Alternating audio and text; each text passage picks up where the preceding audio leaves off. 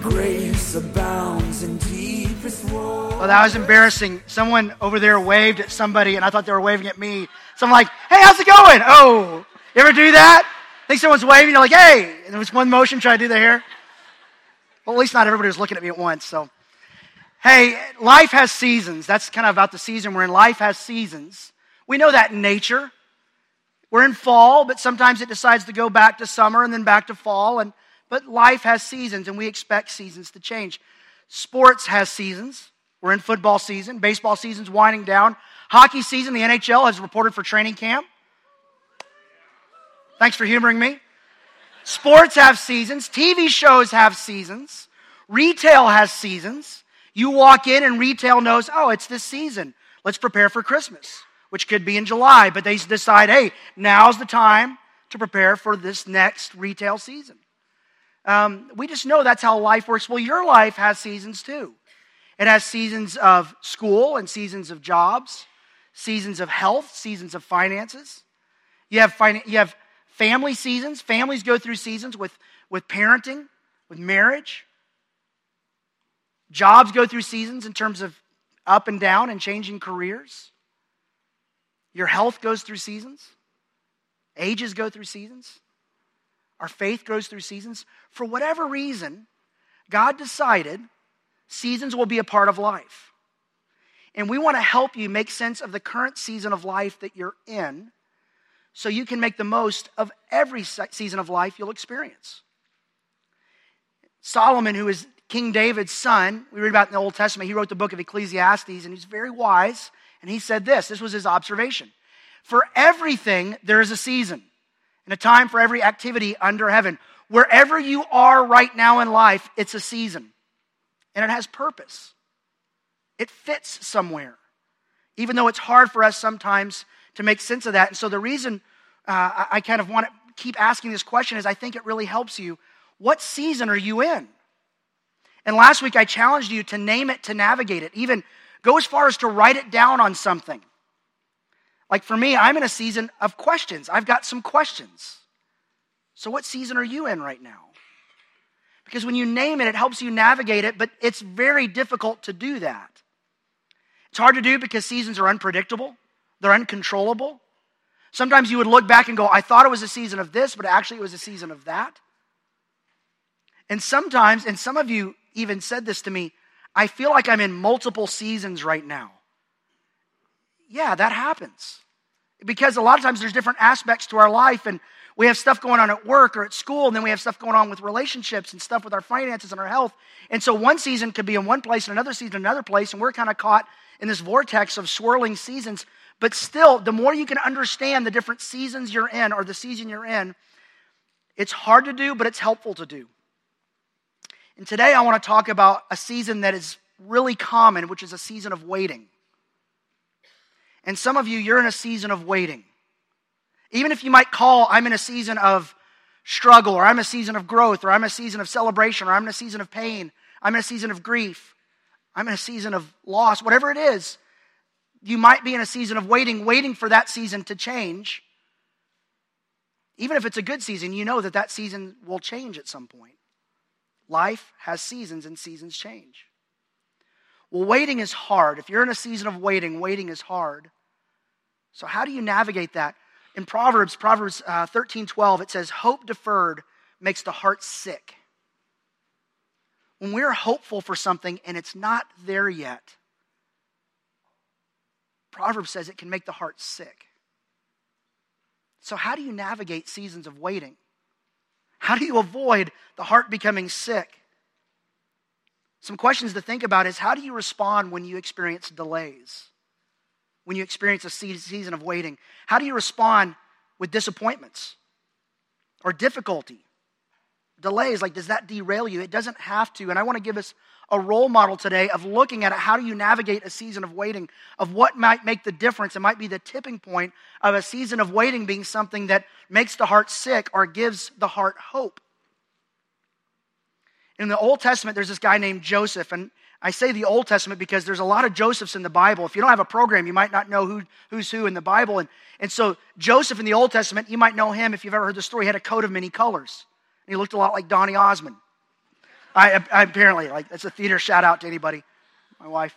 And like like there's that like he's in the Old Testament, and then you have Joseph who is the earthly father of Jesus, and then you had Joseph of Arimathea who Jesus was buried in his tomb, and then you have Joseph whose real name was Barnabas. He got the his real name was Joseph, but he got the nickname Barnabas probably because there were so many Josephs in the Bible. But Joseph in the Old Testament, we get to read a lot of his story.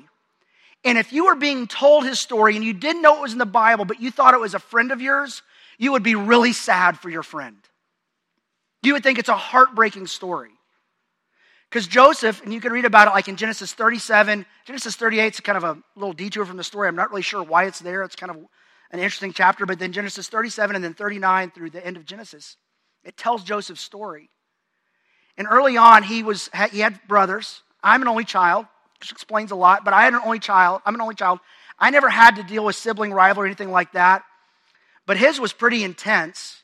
He wasn't the oldest and he wasn't the youngest, but he was more younger than older than his brothers. And they did not like him. He was favored by their dad. And he also, like, he got this special coat of many colors because dad wanted to do that. I don't know if he ever gave goats to his other kids. Um, he had this ability to hear, see, hear, have a dream and God help him interpret it and know what it meant, that it was insightful into life and faith. And sometimes it gave him insight about his brothers, and his brothers didn't like him sharing what he learned about the dreams, especially when he said, One day, uh, I've got a dream that you guys are all going to bow down to me. Now, I don't have a brother, but I don't think that would play well with me. But I don't have a brother, and I don't think I would do this to them. One day to decide, I'm kind of frustrated with my, our little brother. Let's kill him. And then one of the brothers, out of compassion, said, No, let's not kill him. Let's just sell him into slavery and tell our dad he's dead. That's the compassionate moment. Let's not kill him. Let's throw him in a pit and sell him.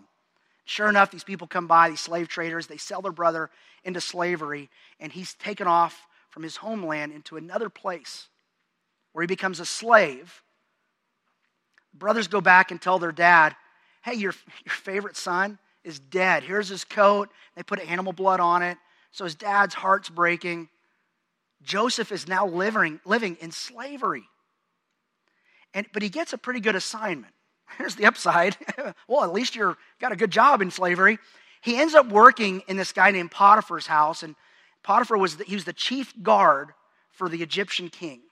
He was the chief uh, in terms of all security and the guard. As Joseph's there, four times it makes a statement about Joseph the Lord was with him.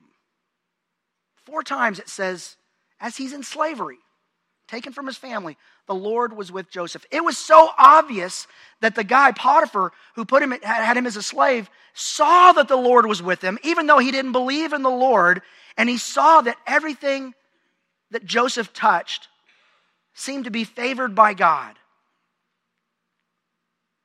This recurring theme the Lord was with Joseph. But if you read what was going on in his circumstances, it sure wouldn't seem like it. And then one day, Potiphar's wife starts making advances on Joseph. And he says, No, how could I do that? I'm serving the lead, head of this household, your husband. Remember him? I can't do that. And so he refused. It's an amazing choice. But in all fairness, we don't know what she looked like. So anyway, like that's, that's, let's look at the story. Like we know Joseph was very handsome and a young man. It never tells us anything about her. So I, I anyway, I'm gonna. I, if you haven't, I'm sorry, I apologize. If you have any complaints, please email mark.porter at live-oak.org. And, and um, he leaves and she lies about him. He does the right thing and she says he does the wrong thing. She grabs his coat as he's leaving, and coats apparently are a big player in Joseph's story. And, and he leaves, and she says, Look, your servant, your guy, tried to take advantage of me. What are you going to do about it? And what he was going to do about it is he threw Joseph in prison. So you think it's bad if you're a slave in a foreign country. Now you're a slave who's also a prisoner. And it tells us again the Lord is with him. And it says this in verse 20 as he's lied about, falsely accused, already sold into slavery. By the way, this has been over a decade since his brothers tossed him in a pit and out of an act of compassion said, Let's not kill him, let's sell him as a slave. He would have already been back to his 10 year reunion. That's past. And he's living in this foreign country and now finds himself in prison. Verse 20 of Genesis um, 39 While Joseph was there in prison, the Lord was with him. He showed kindness and granted him favor in the eyes of the prison warden. So the warden put Joseph in charge of all those held in the prison, and he was made responsible for all that was done there. The warden paid no attention to anything under Joseph's care because the Lord was with Joseph and gave him success in whatever he did. Now, for me, if that last phrase, I'm, this is just kind of how my mind works. I'm thinking, if the Lord gave him success in whatever he did, why didn't he try to escape? like, you're in prison. Like, Shawshank it. Start digging in the wall and get a poster of, I don't know, Cleopatra and put it on the wall where you can hide the hole and then one day sneak out and escape if you're successful, whatever you did. Why did he stay? Because he was convinced the Lord was with him. If the Lord's with him, the Lord must have purpose in that place. Like, if that's me in that story, I'm looking at what's happening around me and go, I don't know if God's with me. I don't know if there's any purpose in this. And again, if this was the story, if some friend of yours shared a story about this on social media, and you heard about this family and the loss of their son, and he was sold into slavery, and then falsely accused and lied about and put in prison, he's been missing for over a decade. And he's in a prison, but nobody knows where you would be heartbroken. But Joseph was convinced that the Lord was with him. So much so that whatever was in front of him, he said, This is the season I'm in. And there's purpose here. Sometime later, it says. Next verse. Sometime later. The problem is when you read the Bible, sometimes you turn a page and you turn a decade. Here it's three words, and we don't know how long sometime later is. Waiting is hard, especially if you don't know when the wait will be over. It makes the wait feel even longer. When we were in the Congo meeting our kids for the first time and we went back to get them, and we were told it'd be about a week for us to get our um, U.S. visa and then our exit letter from the Congo to bring our kids home. Uh, and this was about five years ago. Five years ago? About five years ago. We showed up packed for a week, ready for a week, braced for a week in another country. Five weeks later, we come home. And it, it was five weeks, and I can count how long five weeks is a calendar, but it felt so much longer because every day we thought this could be the day, and every day wasn't the day, and we're just waiting. Waiting is hard, especially when something is unresolved, when things are unknown. It's hard to wait. And one of the reasons I like that the Bible has timelines is sometimes you realize waiting seems to be a common theme in a lot of people's story. Everybody has seasons of waiting. And it's almost as if it's part of God's process. For whatever reason, waiting is a common theme, but waiting is hard. And when you have a timeline, like that's why I like a study Bible, I use the Life Application Bible, because sometimes you can go, well, how long was that? And you start adding up the years on Joseph's life, and you go, he spent a lot of time waiting.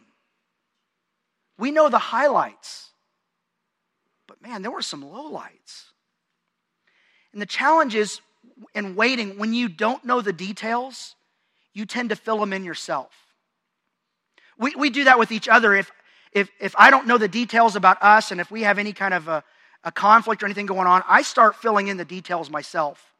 Have you ever had an argument with somebody without really having an argument, but you had it in your head? I said this, then they said this. So I said this, then they said this.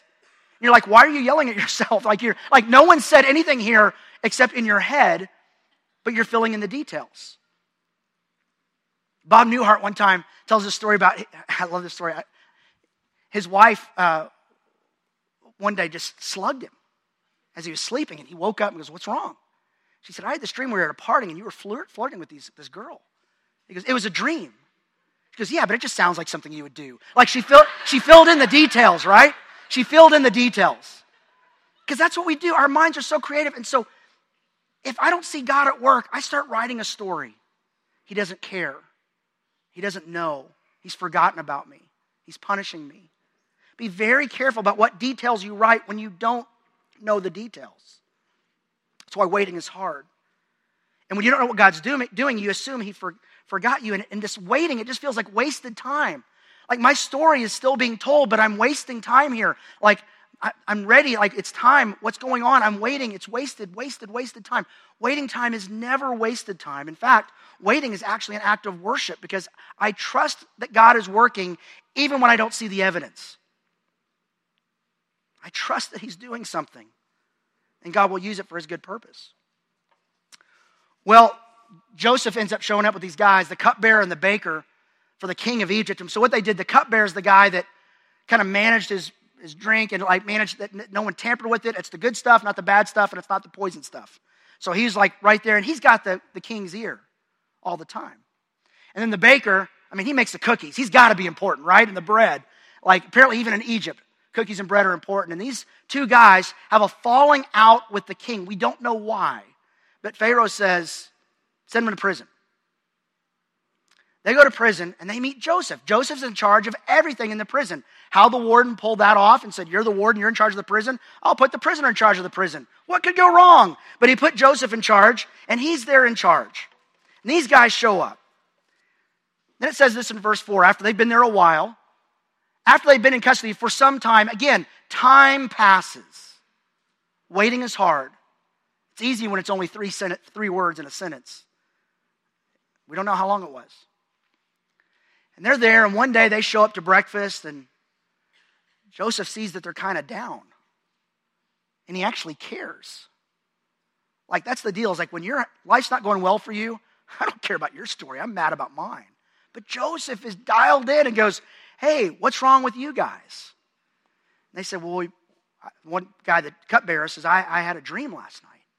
I don't know what it means. No one can interpret for me. But, and Joseph says, Well, I don't know what it means, but God does, and He'll tell me. He goes, All right, I'll take a shot. And he tells him the dream. He goes, Here's what your dream means. Cupbearer, in three days, you're going to be back in your old job, handing him your Route 44 Dr. Peppers, and, and he'll be happy and everything will be good with you and Pharaoh. And the baker goes, I like this. What's my dream mean? And he says, Here's my dream. And Joseph goes, In three days, they will send for you they're going to cut off your head and pile you on a stick, and birds will eat your body as, as you die.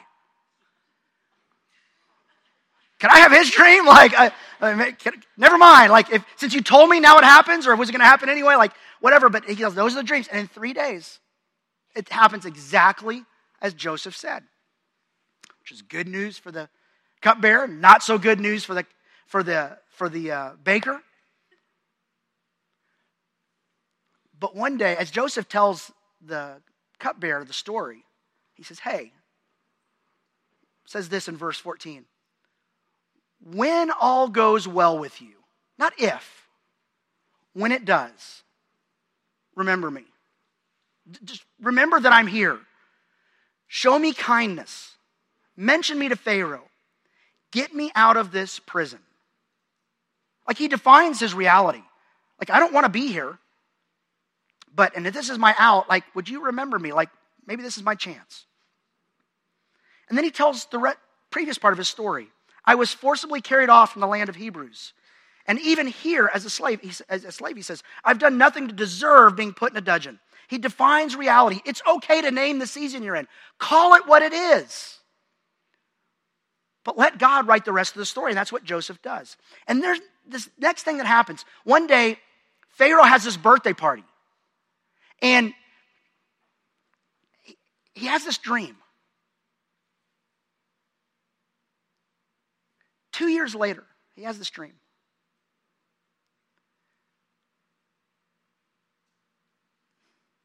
Like, this is the chance. Like, this is what he's looking for.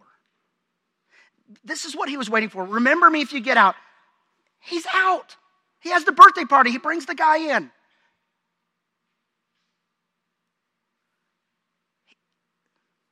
It all worked according to plan. Oh, he had, he had one job. Remember me.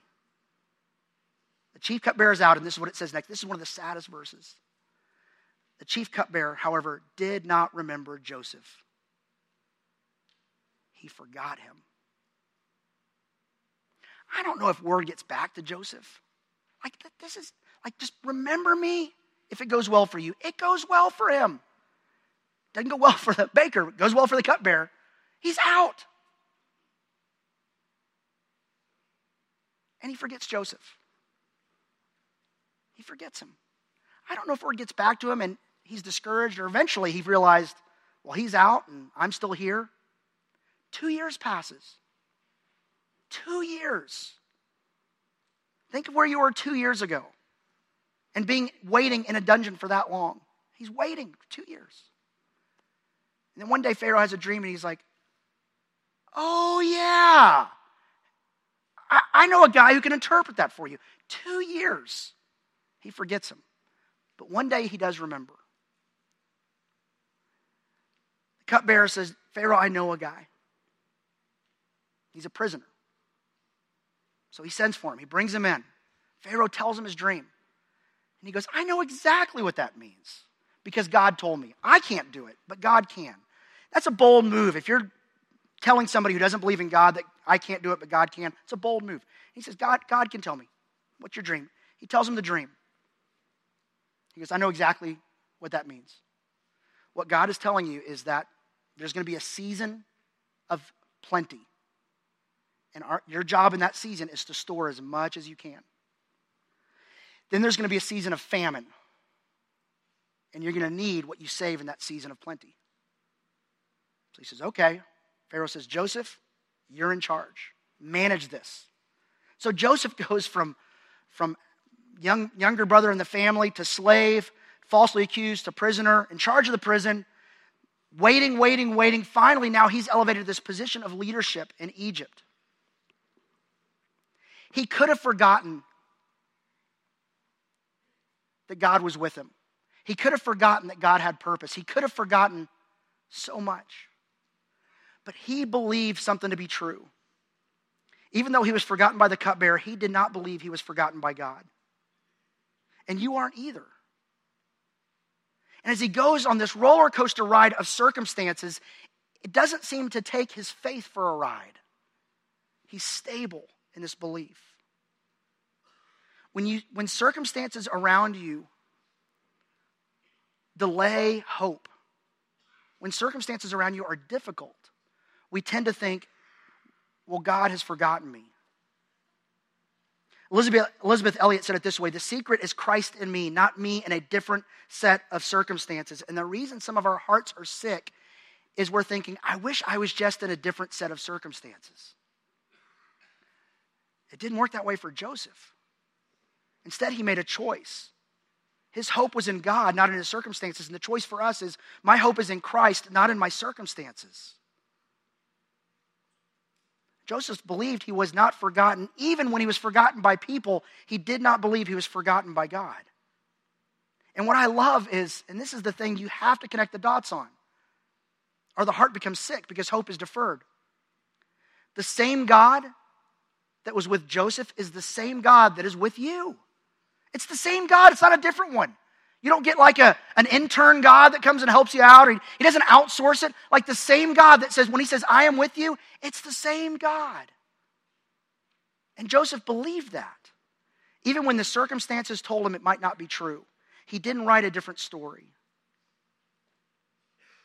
Micah 7 7 says this, but as for me, I watch and hope for the Lord. I will I wait for God my Savior. My God will hear me. There's something about you can be in a season of waiting and hope isn't deferred, that hope is present, even when you're waiting.